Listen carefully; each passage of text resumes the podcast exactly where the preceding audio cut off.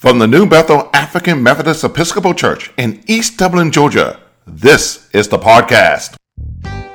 The Reverend LaKesha Womack, an ordained deacon in the African Methodist Episcopal Zion Church and the C E O of Rethinking Church Strategies, believes that when we talk about church growth, we need to think beyond the numbers. We need to focus on the resources and programs that can attract people to our church. Reverend Womack, a graduate of Vanderbilt University and the Campaign School at Yale University, joins the podcast to talk about church and church growth strategies. Hi, everybody, and welcome to the podcast. And uh, it is my pleasure to welcome uh, here a, a person that I think you're going to enjoy if you geek out like me talking about church inner workings and church growth. Uh, this is the Reverend LaKesha Womack. Uh, LaKesha, uh, welcome to the podcast.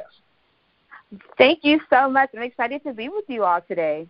So let's kind of start off, and I, when I do podcasts and I, and I have a guest, I, I really like to start off with an origin story. And um, and, and and let's kind of go back and, and talk a little bit about uh, your origins in the church. Oh, wow.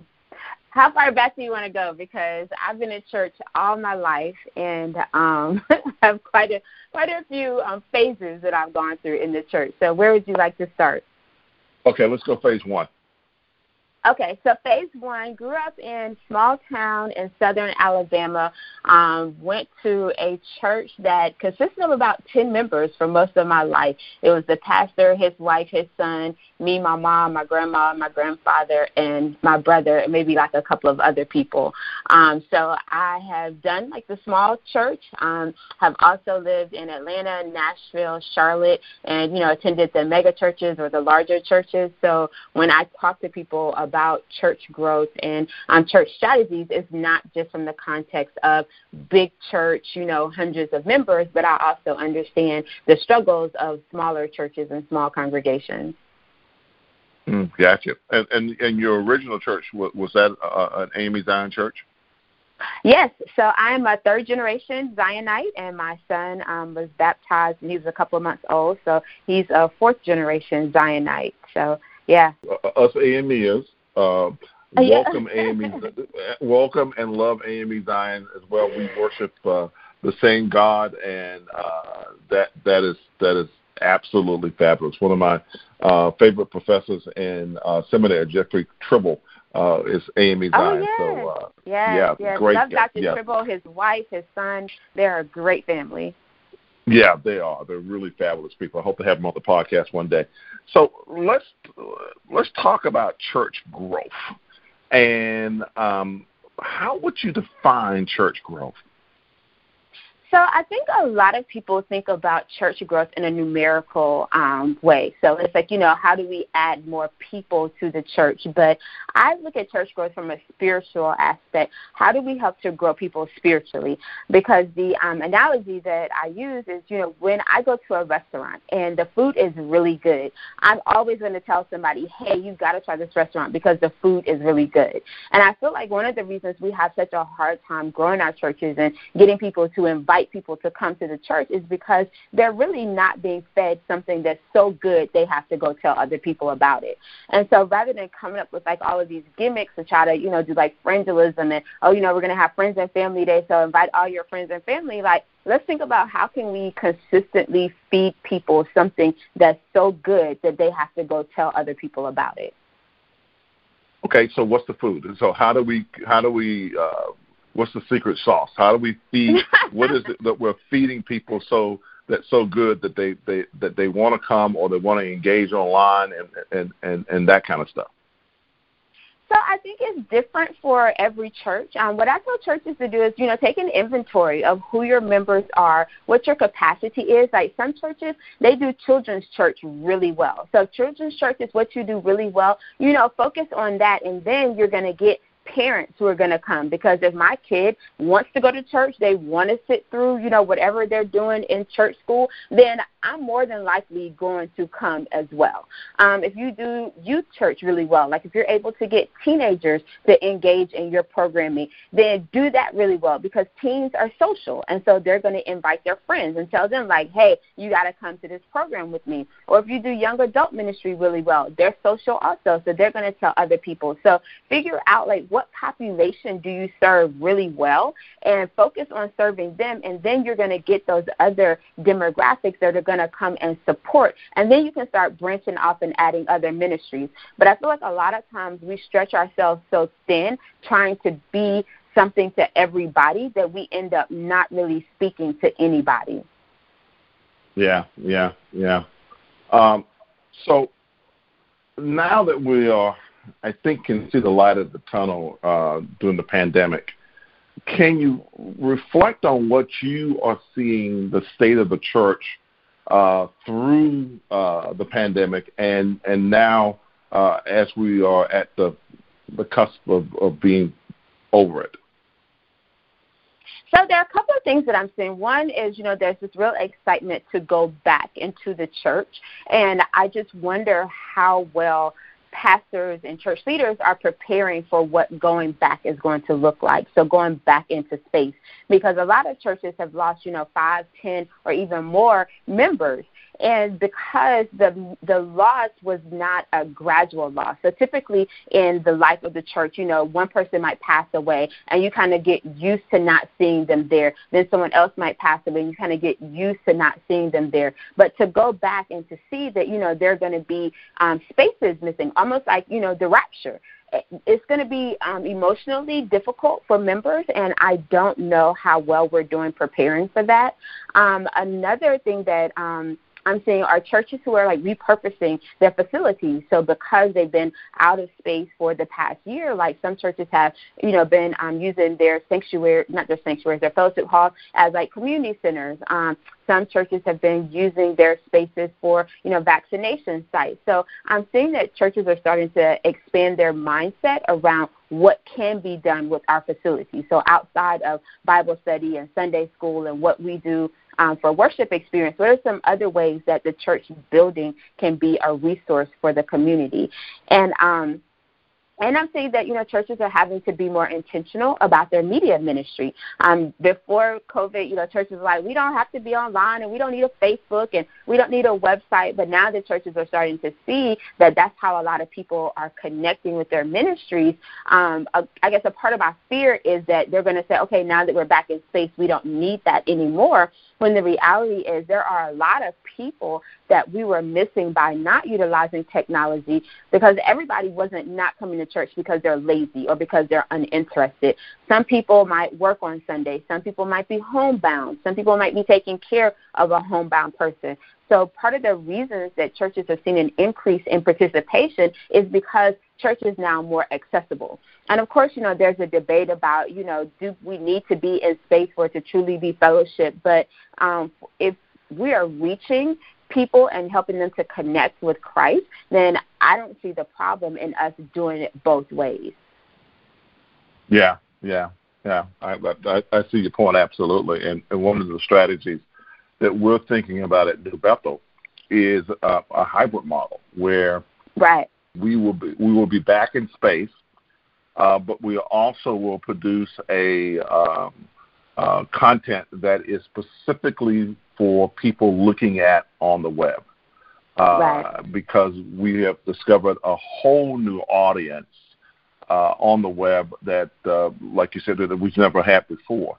And um, and, and that kind of leads me to, to my next uh, conversation topic with you, uh, with the effort that you're doing uh, that that you that you call Rethinking Church, and mm-hmm. um, and, and and kind of walk me through that. Should, should churches be really thinking about branding? And uh, you, you kind of talked about what's your what's your soft spot in terms of what your good spot is in terms of programming. How should churches be thinking about that? Well, I think that, one, churches need to be more intentional about how we are engaging with our community. So if you look at the history of the church, especially the history of the Black church, it was where we were able to come together for fellowship as well as for spiritual growth.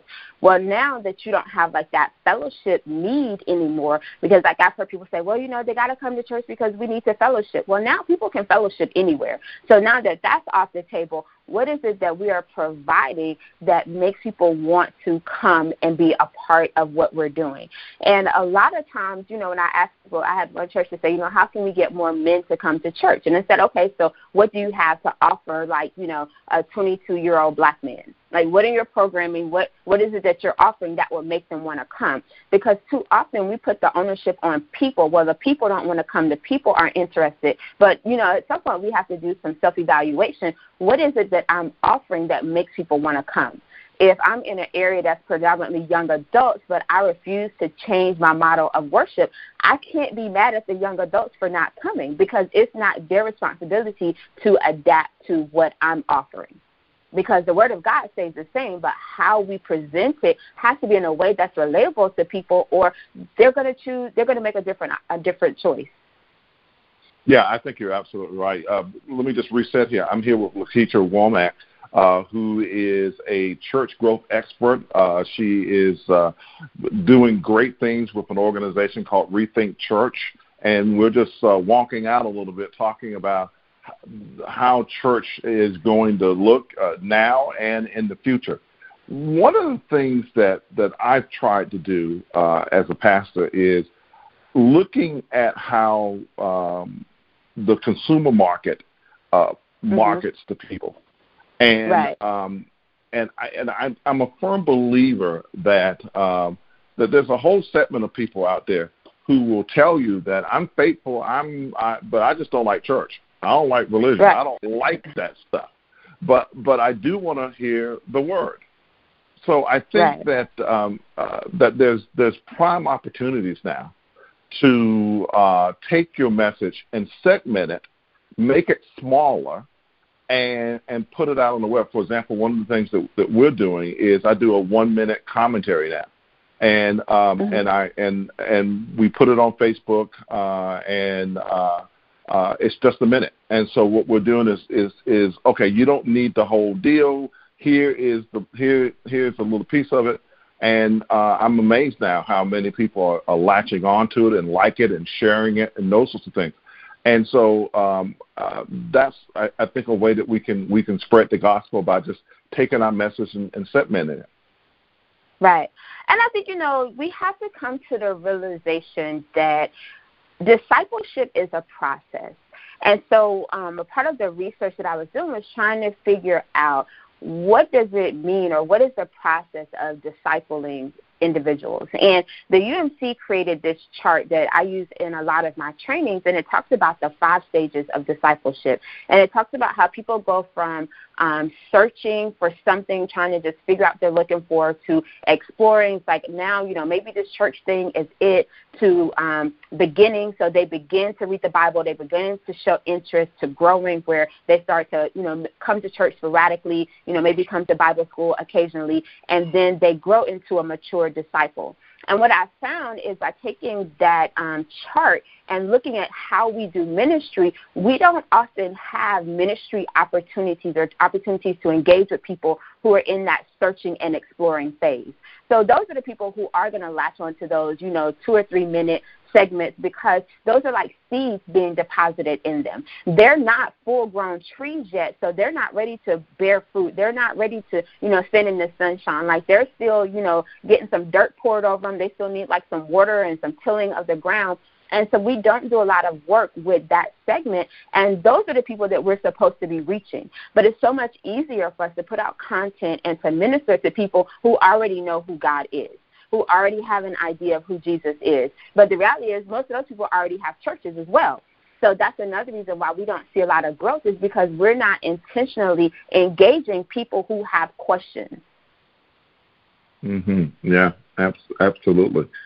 So uh, does this same formula work? And, and people are listening to us today who are probably saying, well, you know, these guys have big churches and budgets and all this stuff, and, and I'm I'm in the rural area, And what's happened in my rural area is, and I'm sure it happened in your town in Alabama, it happened in my small town in Georgia, uh, it's happening to an extent uh, in my church that I pastor now in East Dublin, Georgia, that uh, uh, we're skipping a generation. A generation will, for example, I would suspect you.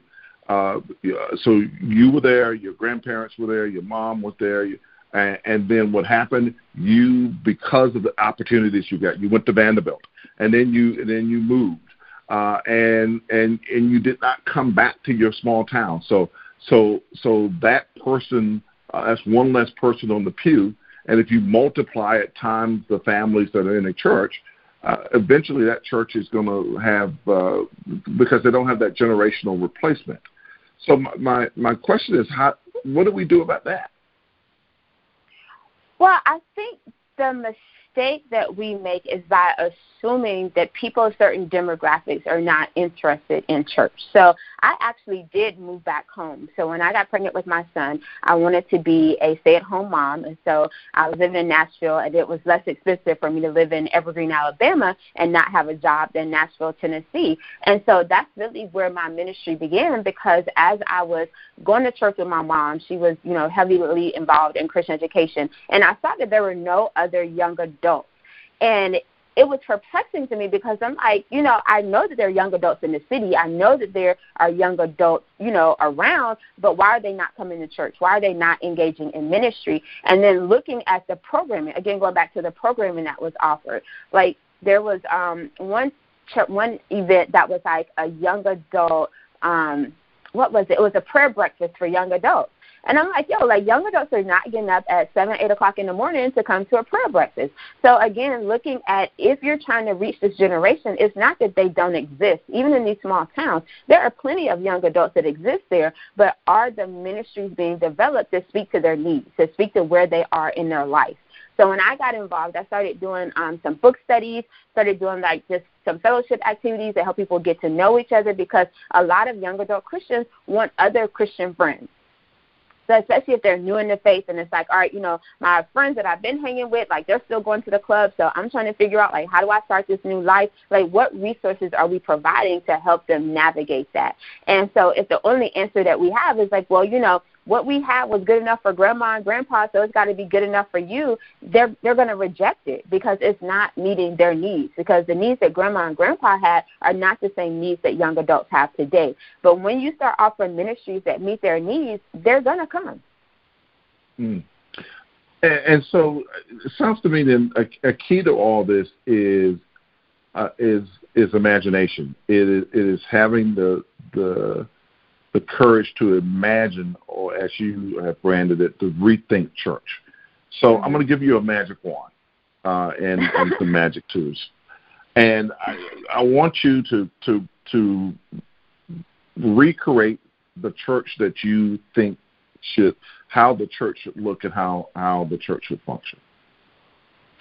Well, I will say that I am um, contemporary and traditional. So I still love Sunday worship, love Sunday worship, love being in the sanctuary, love being at the altar. I just wish that um, more church leaders would be intentional about the experiences that they're creating on Sunday. So it's not a program, but we are supposed to be designing an experience that will lead to an encounter with the Holy Spirit. And I just wonder sometimes, like, how much effort really goes into planning, like, um, and even when you look at the liturgy, or you look at, you know, how our programs are structured, I've seen people, you know, take out pieces and they rearrange pieces. But if you study the order of worship, it is to lead to a climactic moment, which is the invitation to discipleship. So everything that we're singing, everything that we're doing is to lead to that moment. And in the, you know, us trying to like rush and do this hour power, and we got to hurry up and get through church. And I'm like, where are you going?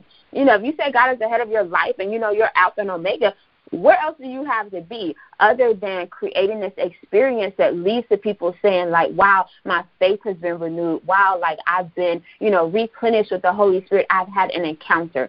So, one, I don't think we do a very good job of being intentional about creating that type of space.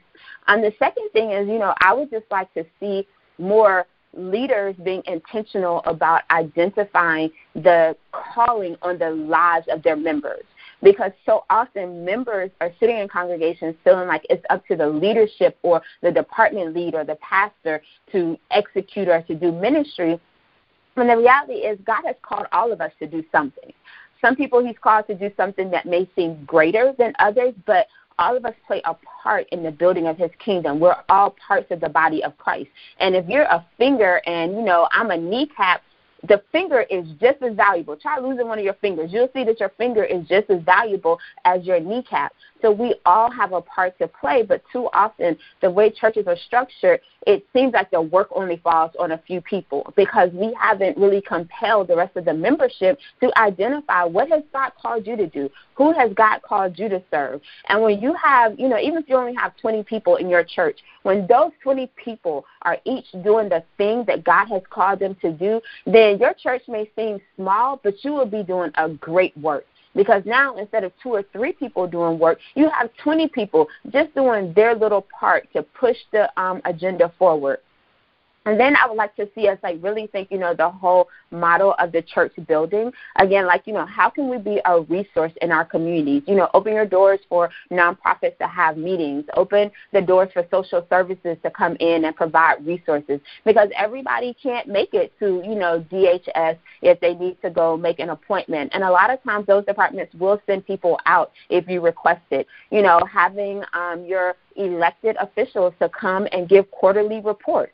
Again, you don't want to get involved in campaigning, like I understand that, and do not advise it. However, when a person has been elected, they are now accountable to that community. Invite your mayor, invite your city council people to come and give a state of the county address and let your community know what's happening, what do we need to be concerned about. And when you when we start doing those types of things, then the community around the church will start to feel like, wow, like this church really cares about me. And they're not just here on, you know, Sunday and Wednesday driving in and driving back out, but they're really doing things to try to improve our lives. So I think those would be the three things I would wish for with my magic wand. All right. Well, thank you so much, LaKesha Womack. Um, before we go, please tell everyone how uh, church leaders and others can get in touch with you for some of the services that you that you offer. Yeah, so you can go to um, rethinking church strategies dot com. That's the um, home base for all of our efforts. We are planning now for our July virtual summit. I think we have um, three keynote speakers. We have um, Reverend um, Jennifer Maxwell-Wattley, we have Doctor Otis Moss the third, and we have Doctor Um, Pamela Lightsey as our keynote speakers. And then we have about seventy-five breakout sessions that will be around our six cohort themes, which are church administration and Christian education, digital discipleship, demographic ministry, economic empowerment, social impact, and worship and arts. So we have registration options where you can either register for a cohort and just stay within the one topic that you're interested in, or you can get access to all of the sessions. So super excited about the summit coming up. It's July sixteenth, July fourteenth through the sixteenth. And then we are also planning for the launch of Rethink T V, which will be a streaming channel on Roku that should be launching in September, as well as our Rethinking Business Incubator, and we're working on developing a um, virtual Black business ecosystem. So hoping all of those projects will be um, ready to launch in the fall, just to um, help people to rethink how we as Christians operate not only in the church, but in community and in business. And, folks, she's doing all that, and she's planning a wedding.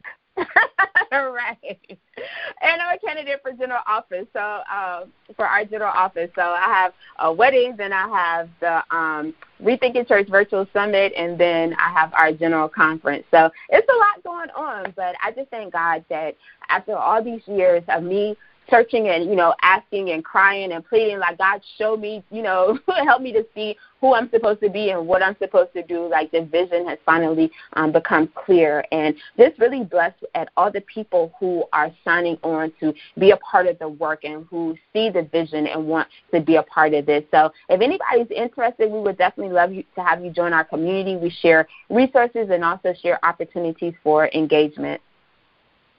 All right. So the Reverend LaKesha Womack, an ordained deacon in the African Methodist Episcopal Zion Church, and as you can see, uh, a young lady with lots of great uh, suggestions and ideas and a lot going on. Thank you so much for joining us here on the podcast. And thank you so much for having me. It's always a pleasure to speak with you. The podcast is a production of Two to Point Ministries in association with the New Bethel African Methodist Episcopal Church in East Dublin, Georgia. Our great team that helped put this podcast together includes Annie Ingram, Erica Bland, and Chandler Bland. Mel Bland is our executive producer.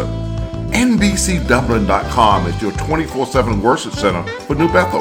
There you'll find sermons, blogs, podcasts, videos, and commentary. I hope that you'll check it out. I'm Marben Bland, and you've been listening to the podcast. And until the next time we upload, blessings, peace, and love.